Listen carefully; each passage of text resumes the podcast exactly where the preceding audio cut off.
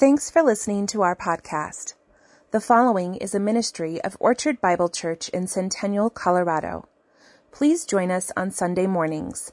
For more details, visit us online at orchardbible.org. Today's scripture reading is from Psalm 32. This is the Word of God.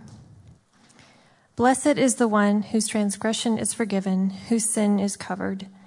Blessed is the man against whom the Lord counts no iniquity, and in whose spirit there is no deceit. For when I kept silent, my bones wasted away through my groaning all day long. For day and night your hand was heavy upon me. My strength was dried up as by the heat of summer. I acknowledged my sin to you, and I did not cover my iniquity. I said, I will confess my transgressions to the Lord, and you forgave the iniquity of my sin. Therefore, let everyone who is godly offer prayer to you at a time when you may be found. Surely in the rush of great waters they shall not reach him. You are a hiding place for me. You preserve me from trouble. You surround me with shouts of deliverance. I will instruct you and teach you in the way you should go. I will counsel you with my eye upon you. Be not like a horse or a mule without understanding, which must be curbed with bit and bridle, or it will not stay near you.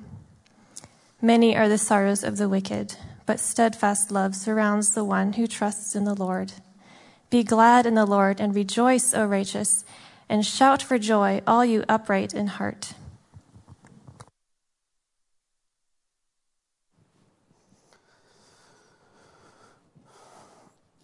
Good morning.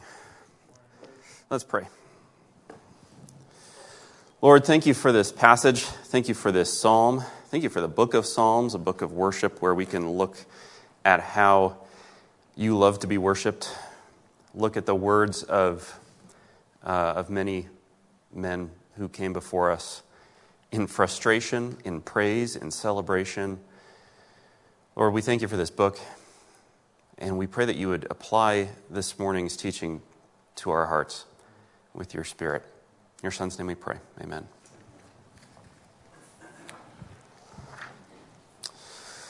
In 1843, there was a, an American poet. His name was Edgar Allan Poe. He wrote uh, a number of things. He wrote The Raven, which is a wonderful thing to read on Halloween. It's not nearly as scary as it was then.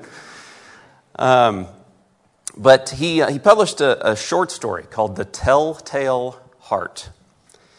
And The Telltale Heart is a story of a man who's so disturbed by his own feelings of guilt that he confesses his heinous crime to the police with almost no prodding. They had barely started their questioning, and he just blurts out that he did it. the man in the story lived next door to a half blind man, and one of his eyes was kind of glassed over. And his glassy eye disturbed the main character so much that he hatches a plan to not have to look at his eye any longer. And you might think, well, maybe he gave him an eye patch, or uh, maybe he moved from his tenement. But um, no, he decides to kill the man uh, so he wouldn't have to look at his half blind neighbor any longer. Um, he decides that's the best course of action. He, does it, he plans it very uh, rationally. And um, as rationally as you can reach an, an unrational conclusion. Um, and the, the short story is told as if it were his, uh, his statement during trial, uh, when maybe he was confused, or maybe his lawyer was trying to convince the jury that he was uh, not guilty by reason of insanity. Uh, but he's, he insists he is not insane, and he um, calmly describes the incident. So the, the police arrive in the story and they begin to interview him, as I said, and they interview him in the very room where, where uh, the man was killed. And uh, the, the, uh, the main character's chair that he's sitting in is on the floor planks beneath which he has buried his neighbor. And during the interview, he's, he's being very calm. During the interview, he starts to hear a sound, and he describes it as a ringing. And the, the sound kind of starts out dull, and then it gets louder and louder. And he looks at the police and says, Can't you hear that sound? They say, No. And it gets louder and louder, and it drives him crazy. And he finally he blurts out, he, he, he, uh, he decides, well, this is, this is the beating of the man's heart. He's right there under the floor planks. Dig him up, get him out of here. Because he couldn't bear the ringing sound any longer. And that ringing was the guilt that he had from killing his neighbor. Guilt can do very powerful things to a person. And uh, this is why David, the psalmist who wrote today's passage, says what he says.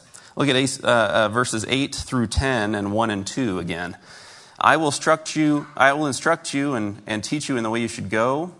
I will counsel you with my eye upon you. Be not like a horse or a mule without understanding, which must be curbed by bit and bridle, or it won't stay with you. Many are the sorrows of the wicked, but steadfast love surrounds the one who trusts in the Lord. Be glad in the Lord and rejoice. Shout for joy, all you upright in heart. Blessed is the one whose transgression is forgiven, whose sin is covered. Blessed is the man against whom the Lord counts no iniquity, and in whose spirit there is no deceit. For they will hear no ringing in their ears. Point one in your outline is the problem of guilt is serious. Taking a step back here, historically, this is going to help for some context. After Israel had conquered Canaan, you remember Moses led them out of the promised land. Moses couldn't enter the promised land because of his disobedience. Joshua leads them into the promised land.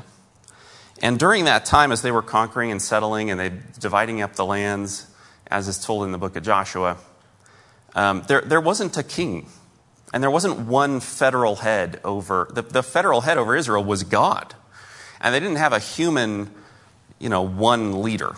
It was, it was Joshua that kind of coordinated things, but he, he didn't have a, he wasn't king, he wasn't a judge.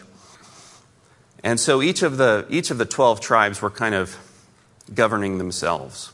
But when they were threatened by neighboring nations, God would rise up a judge, uh, raise up a judge among them to unite them, to organize them, and to lead them into battle to deliver them. Now, these were, again, largely military leaders. There wasn't a lot of moral authority that these judges had. Um, and after they delivered Israel, the judges were completely ignored. Um, they weren't uh, listened to, they weren't given any attention.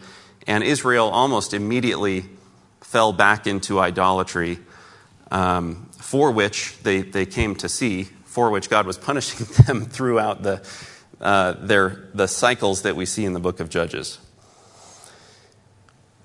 At the end of the book of Judges, Israel has completely devolved into worshippers of the Canaanite gods.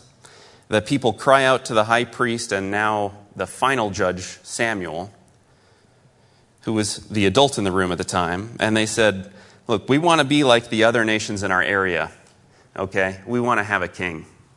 It's ridiculous that we don't have a king. We have these judges pop up, and what they, what's hidden in this statement? is that God is not our king. And so Samuel says, Well, you're, well, okay, uh, I'll, I'll go ask. So he asks God, and, and God says, Obey the voice of the people and all that they say to you, for they've not rejected you, but they've rejected me from being king over them. Let them have what they want. Maybe with a king, Israel would remember God's law. You never know. The high priest, Samuel, ended up being the last judge, as I mentioned, and he went out and anointed the first king of Israel, who, as you remember, was Saul. Saul became king and did a fine job for a little while. But he, as king, not as high priest, as king, made sacrifices instead of Samuel before a battle because he couldn't wait for Samuel. He was not allowed, kings were not allowed to make sacrifices. That was the job of the high priest. Then he took the Ark of the Covenant out of the tent of meeting and into battle, which, surprise, surprise, they lost the battle and the Ark was stolen. It wasn't a weapon, by the way. as they thought it might be. And then Saul disobeyed a direct order from God to completely wipe out the Amalekites when they came into conflict. And he kept the best of the Amalekite spoils for himself and his men. And then they were taunted by the Philistine champion Goliath. And a shepherd boy came up, and his, whose brothers were there. A shepherd boy, as you know, is David.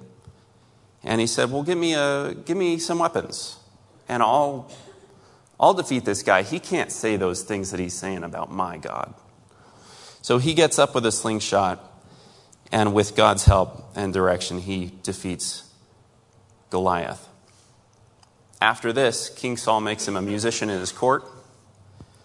And then Saul tries to kill him countless times. he throws spears at him across the room that David miraculously jumps out of the way of. And then he's chasing him through the wilderness for years. And during those wilderness wanderings uh, is when, he, when many of the Psalms were written. Eventually, as you know, David became king after Saul was killed in battle. And today we're studying the psalm that David wrote, Psalm 32. Now, David is famously remembered for killing Goliath with a slingshot. He's remembered for writing many psalms, as I said. He's, he's remembered for being the second king of Israel. He's remembered for being a, an ancestor to Jesus. He's, he was described as a man after God's own heart, and that's how that's how we remember David. But as Ben mentioned, he's also remembered for his affair with Bathsheba, who was the wife of Uriah. And Uriah was a commander in, in David's army. Now, David should have been off making war. Um, but he, with his two wives, decided to stay home. And he was relaxing on the rooftop and saw Bathsheba and decided to have an affair. So Bathsheba gets pregnant. And David said, Well, that's not good. That's going to reveal this happened when Uriah was off fighting, so it's going to be obvious that it wasn't his. So he said, Well, if Uriah likes to fight so much, let's send him to the front lines. And he intentionally puts him in danger, and Uriah dies, which is as close as you could get to an attenuated murder. So, this man after God's own heart, as we learn and as we remember with, with such fondness, the kingship of David, and as it's referred to throughout Scripture, and he's tied to the lineage of Jesus. This guy is the one who commits adultery, commits murder, and somehow we still remember him as a great king. So, what's the difference between David and Saul? What's the difference between David and Abimelech, this evil judge that we see? What's the difference between David and Micah and Jephthah and all these other judges who were evil judges? I mean, there were some good judges. Deborah was a great judge, and we see some other ones. But these, there were some evil, evil judges who just did abominable things. So, what's the difference between David and these others? Let's, let's find out. So, first, as we've heard a couple times already, the psalmist wants us to pay attention here because he's, he's calling attention to this. This is important. The principles in this psalm are important. He says, Don't be stubborn, don't be like a stupid animal. Listen to this, it's important. Animals can't sin or confess, and they have to be steered every way they go. We must deal with the guilt that our consciences bear sooner or later. Blessed is the man whose guilt is dealt with, whose sin is forgiven. They're blessed because their guilt has been dealt with. David's guilt was dealt with. Another way to say blessed is happy. Happy is one whose guilt is dealt with and whose sin is forgiven. Author Jen Wilkin has said there are two ways to escape feelings of guilt about your sin. One way is to repent. The other is to repeat. The other is to repeat the sin over and over again until you no longer feel remorse. That is a dangerous thing to do to quench your conscience. Guilt is a tremendous blessing in itself, but it's also a huge obstacle. You know, it's at the root. Guilt is at the root of what the Apostle Paul was saying in Romans 12 when he wrote about the, the law being a curse that points us to our real problem sin. The law is our tutor, he wrote elsewhere, and, and points us to the fact that nobody could possibly keep the whole law and achieve perfect holiness. And as a result, all of us have broken the law. We've, we've, we're, we're guilty. And this is true of the moral law written on our hearts, which is our conscience, the very principles of natural law that we have inside. We feel guilty because we are guilty. You know, there isn't a good explanation in secular psychology about why we feel guilt. If you can't tie guilt to a specific instance of a socially acceptable behavior that, that maybe you've breached, if you can't say, well, anybody would have done that in, in my circumstance, you can justify just about anything in your life but there's still guilt there. And there's not a good explanation for why. You know, they, a popular psychologist might say that, well, uh, maybe guilt is, is something that we no longer need. Maybe it served a purpose in some earlier generation. But like our appendix and our tonsils, we can jettison guilt without consequence. But this is what sets David apart from his predecessors. He confessed. Psalm 51 is what sets David apart. He repented and he knew what it was to be forgiven. Okay, point number two in your outline is the products of confession are manifold. How do we deal with our guilt? How do we get rid of it?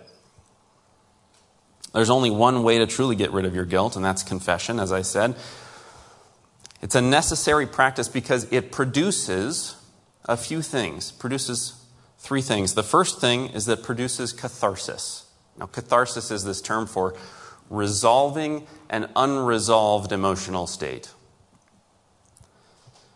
It's, go, it's attending the burial of a friend who has died. It's scattering their ashes. It closes the door, it's closure. Catharsis is that feeling that you get when you resolve an unresolved emotional state.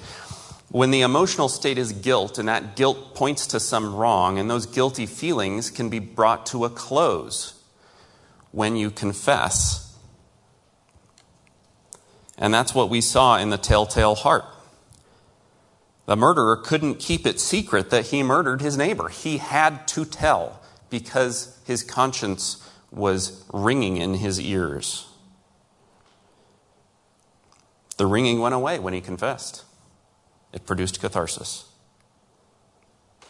So, confession also has to result in something, though. And this is, a, this is an important point. Catharsis isn't always enough. It doesn't just feel good to just say, Yes, I did the thing. We need it to leave, lead to forgiveness. If we confess something wrong we've done and it's not forgiven, if you say, hey, friend, I'm so sorry I did that thing, and they said, yeah, me too, I don't forgive you. The product is shame. If we're forgiven, then we enjoy the freedom from guilt, the freedom from shame. And that's what we have in Jesus. There is no shame in the Christian life. There is guilt, there is confession, and there is forgiveness. Amen? Turn with me to John 13. This is an important passage that illustrates the importance of confession. John 13.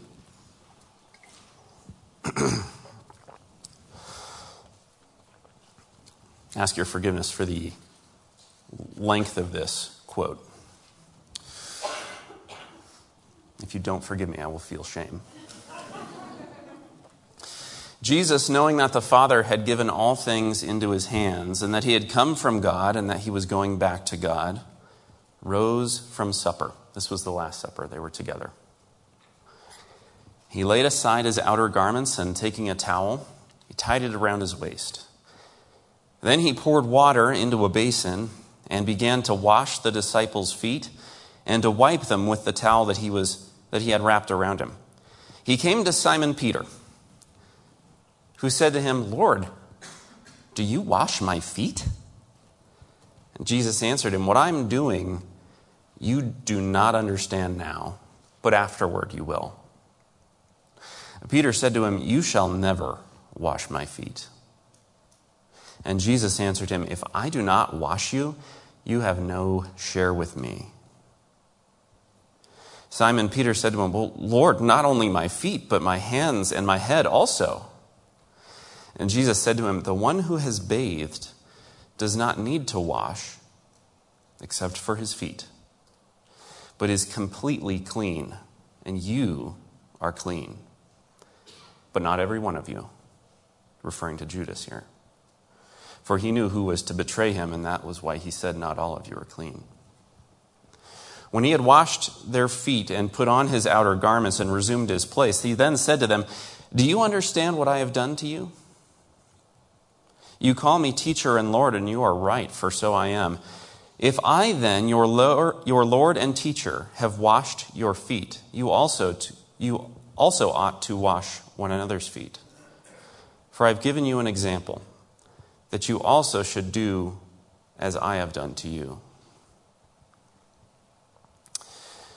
This is a familiar passage where the God of the universe does something shocking, and that's why we remember it.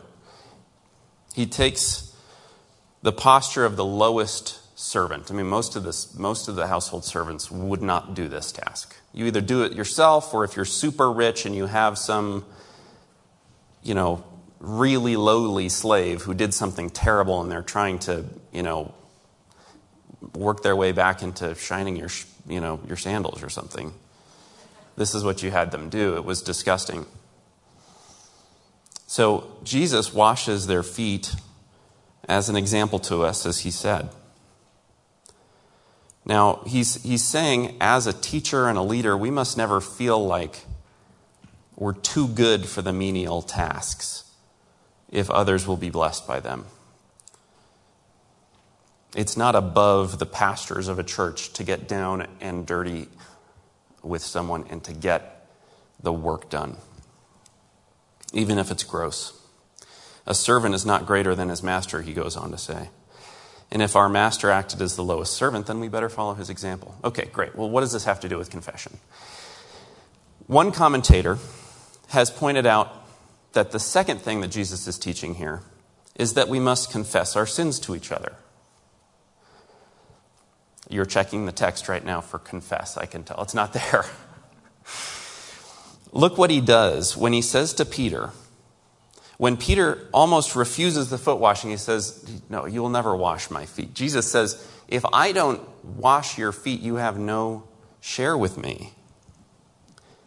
Um, and it, if Jesus were just making an example for humble leadership, that would seem like a strange thing to say. So Peter responds, Well, not only my feet, but my hands and my head also. Peter's thinking, Well, maybe this is a new liturgy. Maybe this is something that we're supposed to do going on.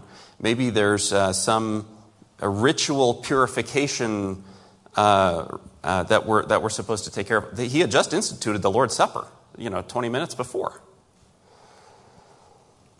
But Jesus tells him he's clean already. He doesn't have to wash his hands, his hands and his head again because he's already bathed. And then he says, Not all of you are clean. What is he talking about? He's talking about Judas. He says, The 11 were clean because they believed in him. They put their faith and trust in Jesus and they followed him. Judas, as we know, famously betrayed Jesus, and he was the one who was not clean.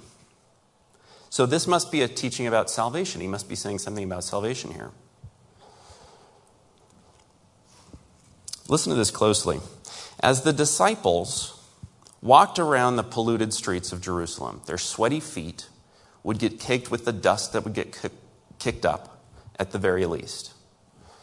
At worst, droppings were all over the place. These were dirt roads, and there were animals all over the place. So, this could be a really grimy task, as I mentioned. As they arrive to a home, and especially to the altar to take the Lord's Supper, as they arrive, they must wash all that muck off their feet. So it is with our days in the polluted streets of this world. We've been cleansed by the blood of Jesus, head to toe. But we still walk around the dirty, grimy streets of this sinful, fallen world. And it rubs off on us. We can't help it. We're broken. We sin. And the feet of our spirits get caked with mud. Sometimes it's just a little bit of dust, but sometimes we really step in it. Before we approach the Lord's table each week, at the very least, we need to confess our sins then and come clean in our relationship to God. So, how are we to wash our feet regularly? Brothers and sisters, you are to wash each other's feet. Make time to get together, brother and brother, sister and sister, to confess to one another. Get together one on one or in a small confidential group it's important that it's confidential. And wash each other's feet by inviting confession and reminding each other of forgiveness in the cross of Christ. Listen to James 5:16. Therefore, confess your sins to one another and pray for one another that you may be healed. The prayer of a righteous person has great power as it is working. This is the cornerstone of one anothering, of being brothers and sisters in Christ together in a community. It's how we were made to function together. Brothers and sisters, join a home group. Talk to Ben and get in one. Invest in someone you can be completely transparent with. Get some men or women together of your same of your sex, certainly no more than 12 was the model here and wash each other's feet. This doesn't just have to be a time for confession, but like James writes, we should pray for each other. And how can we pray for each other without knowing what's going on in each other's lives? This is what the German theologian Dietrich Bonhoeffer wrote about in his seminal book about Christian community life together. The principles in that book are many, but have been helpfully distilled by Ray Ortlund. Confession is our breakthrough to experiencing real brotherhood and sisterhood. But sin wants to keep a person isolated, withdrawn, and alone. The more isolated a person is, the more destructive their sin becomes. By confession, the light of the gospel can shine into his or her dark places. When a person finally surrenders and opens up, their sin begins to weaken.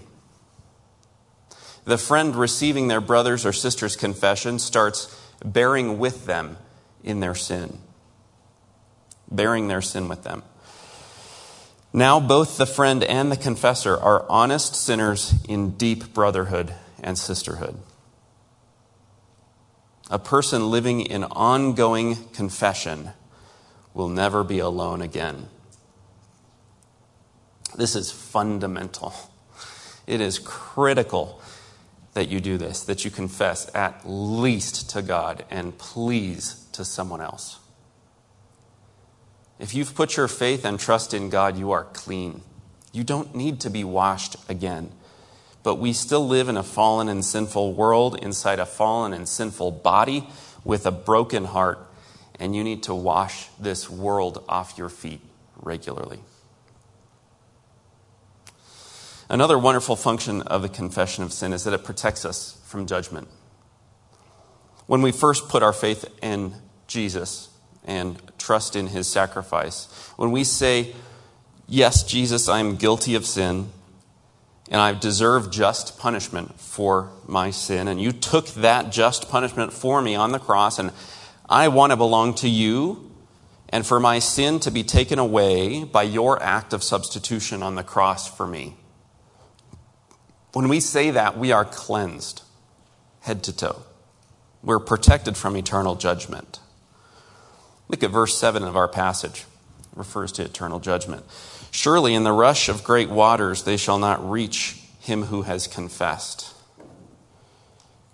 You are a hiding place for me. You preserve me from trouble. You surround me with shouts of deliverance. The rush of great waters here in verse 7, it's a reference to the waters of judgment that consumed the sinful world in the worldwide flood experienced by Noah. It's also a reference to the waters of the Red Sea that allowed the Israelites through to the other side, while the Egyptians were crushed by those same waters while they were in pursuit. We can also see waters of judgment in the book of Noah, in the book of Jonah.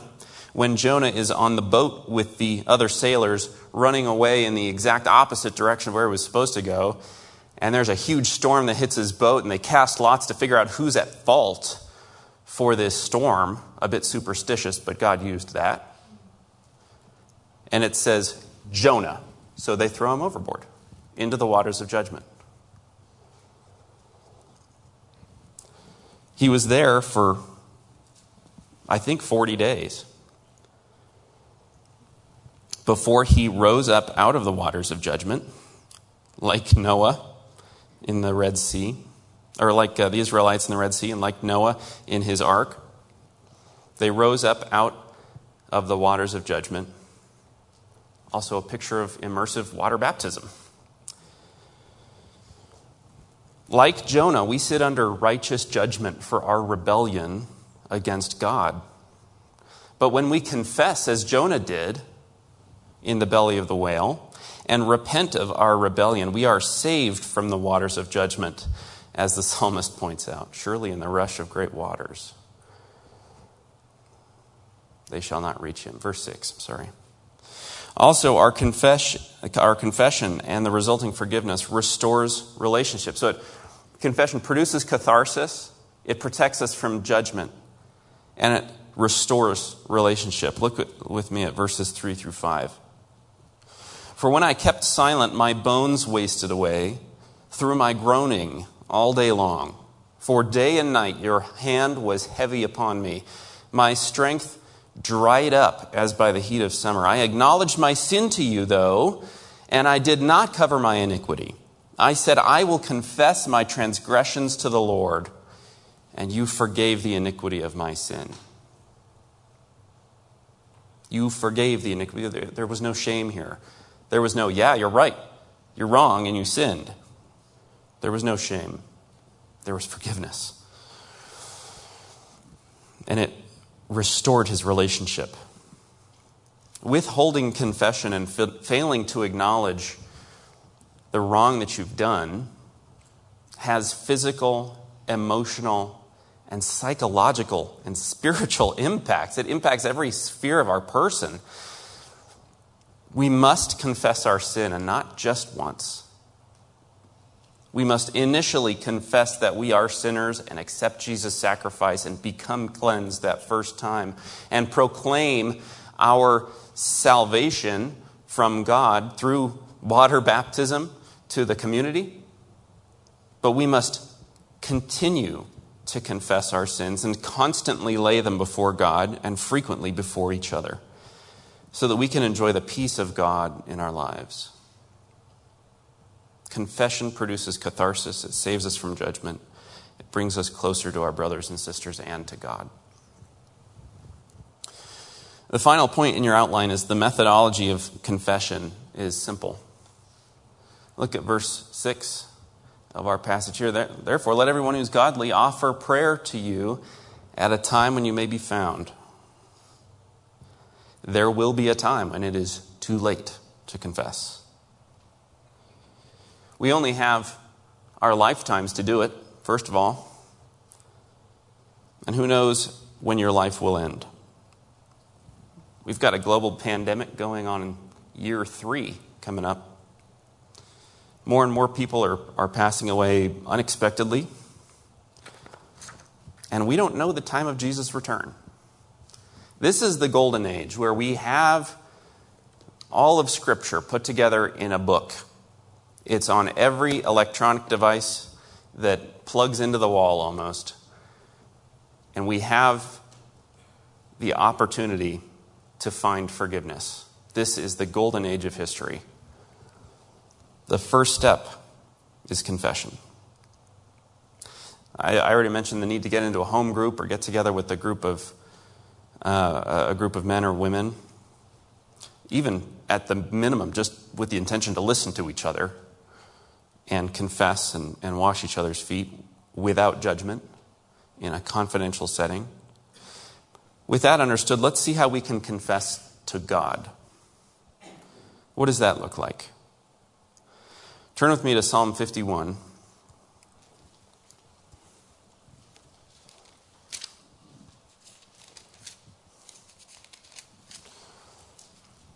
This is the psalm, has been noted, as we talked about before. This, this was written after David committed adultery with Bathsheba. She became pregnant, and he then killed her husband.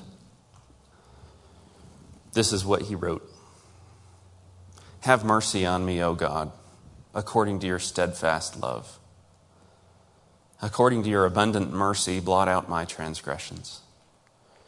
Wash me from eh, thoroughly from my iniquity and cleanse me from my sin.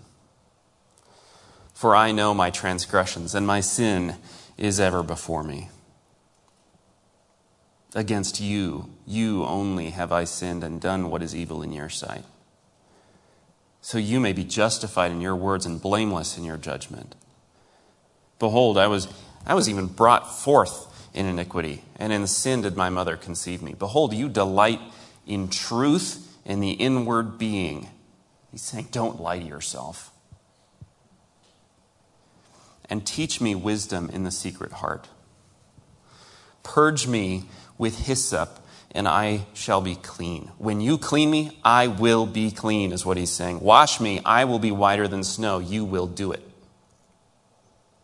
Let me hear joy and gladness let the bones that you have broken rejoice. Hide your face from my sins and blot out all my iniquities. Here's what we sang earlier Create in me a clean heart, O God. Renew a right spirit within me. Cast me not away from your presence. Take not your Holy Spirit from me. Restore to me the joy of your salvation and uphold me with a willing spirit. Then I'll teach transgressors your ways, and sinners will return to you. Verse 13 is fulfilled in your hearing this morning, by the way, and each time we read this. Deliver me from blood guiltiness, O God, O God of my salvation, and my tongue will sing aloud of your righteousness. O oh Lord, open my lips, and my mouth will declare your praise. For you will not delight in sacrifice, or I would give it. You would not be pleased with a burnt offering. But no, the sacrifices of God are a broken spirit, a broken and contrite heart, O God, you will not despise. Foreshadowing the, the going away of the sacrificial system and our direct relationship with God right there. Do good to Zion in your good pleasure. Build up the walls of Jerusalem. He's saying, build your church. Then you'll delight in right sacrifices. In, in, in eternity, in burnt sacrifices and whole burnt offerings, then bulls will be offered on your altar. He has this picture of God receiving the right worship. And the vehicle, the vehicle is, is through confession. David either had a tremendous amount of hubris to write this psalm, or he knew that God would welcome his confession. How many times have we heard someone say, Well, you know, God will forgive the little stuff, but not the stuff I've done? You don't know what I've done. Did you murder someone? And then try to and, and to cover up some other thing that you did by cheating on your wife? There's worse than that, but not a lot. This is how we confess what, what David has put here. Admit you were wrong. Be specific. Accept responsibility. Don't make excuses. That's what he's saying. You delight in truth in the inward being. Don't make excuses. Don't try to lessen what you've done. Own up to it. Acknowledge that it's wrong and ask for forgiveness. Listen, if you've got something that you're keeping secret, something you don't want anyone to know, something you haven't even acknowledged to God, do your whole self a favor and acknowledge and confess that thing to God. And if there's a close friend, a brother or sister who can get together with you confidentially, go find them and unburden yourself to them. If you don't have a friend who you can do this with, but you still really want to talk to somebody, email pastors at orchardbible.org. And our pastors will be more than happy to meet with you confidentially and help you through this. Look, do this knowing that you cannot be forgiven what you don't confess. Do this with the promise that we have in our passage Blessed be the one whose transgression is forgiven.